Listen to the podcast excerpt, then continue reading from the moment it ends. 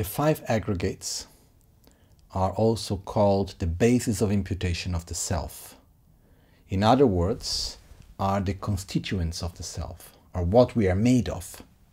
Okay, so we have five aggregates, which are the aggregate of form, the aggregate of sensation, aggregate of discrimination, aggregate of compositional factors, and the aggregate of consciousness.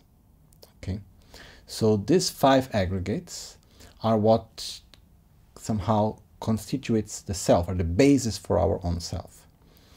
If we will make it more simple, basically the aggregate of form is the body, and the other four aggregates are the mind.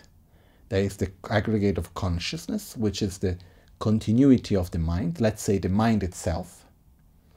Then we have the aggregate of sensation, which is an aspect of the mind, our sensation of pleasure or suffering. The aggregate of discrimination, which is another aspect of the mind, which is the mind of discernment, which says this is this, that is that, that label things and make them differentiate one from the other. And the aggregate of so-called compositional factors, which are all the other 49 mental factors and more, which basically are the different aspects of our mind.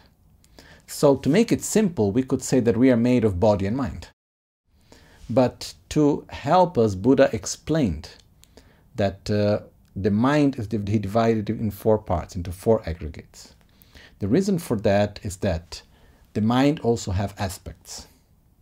And the main aspect that influences our choices is basically sensation and discrimination. It is said that most of us, we fight, we create conflict, and we suffer because of attachment to sensation, of attachment to the sensation of pleasure. Because of that attachment to our sensation of pleasure, we end up looking for material things, looking for recognition, and doing all the things that we do. Most of all is because of attachment for the sensation of pleasure. On the other side, once we can have a little bit more, somehow, let's say, once we are a little bit more developed, and we don't have so much more problem with attachment to, to sensation, then we still have a lot of attachment to discernment. I think, according to me, is like this. I am right, you are wrong. And from that we have again many, many conflicts. So we have mainly attachment to ourself through the attachment to sensation and through the attachment of discernment. This is one of the reasons why Buddha explained it separately. And then the last one, which is the aggregate of compositional factors, is basically all the other parts of our personality, all the other aspects of the mind, which to be precise are 49 mental factors, which we don't need to go into details right now. Okay, so the aggregates are the basis of the self. It's what we are made of.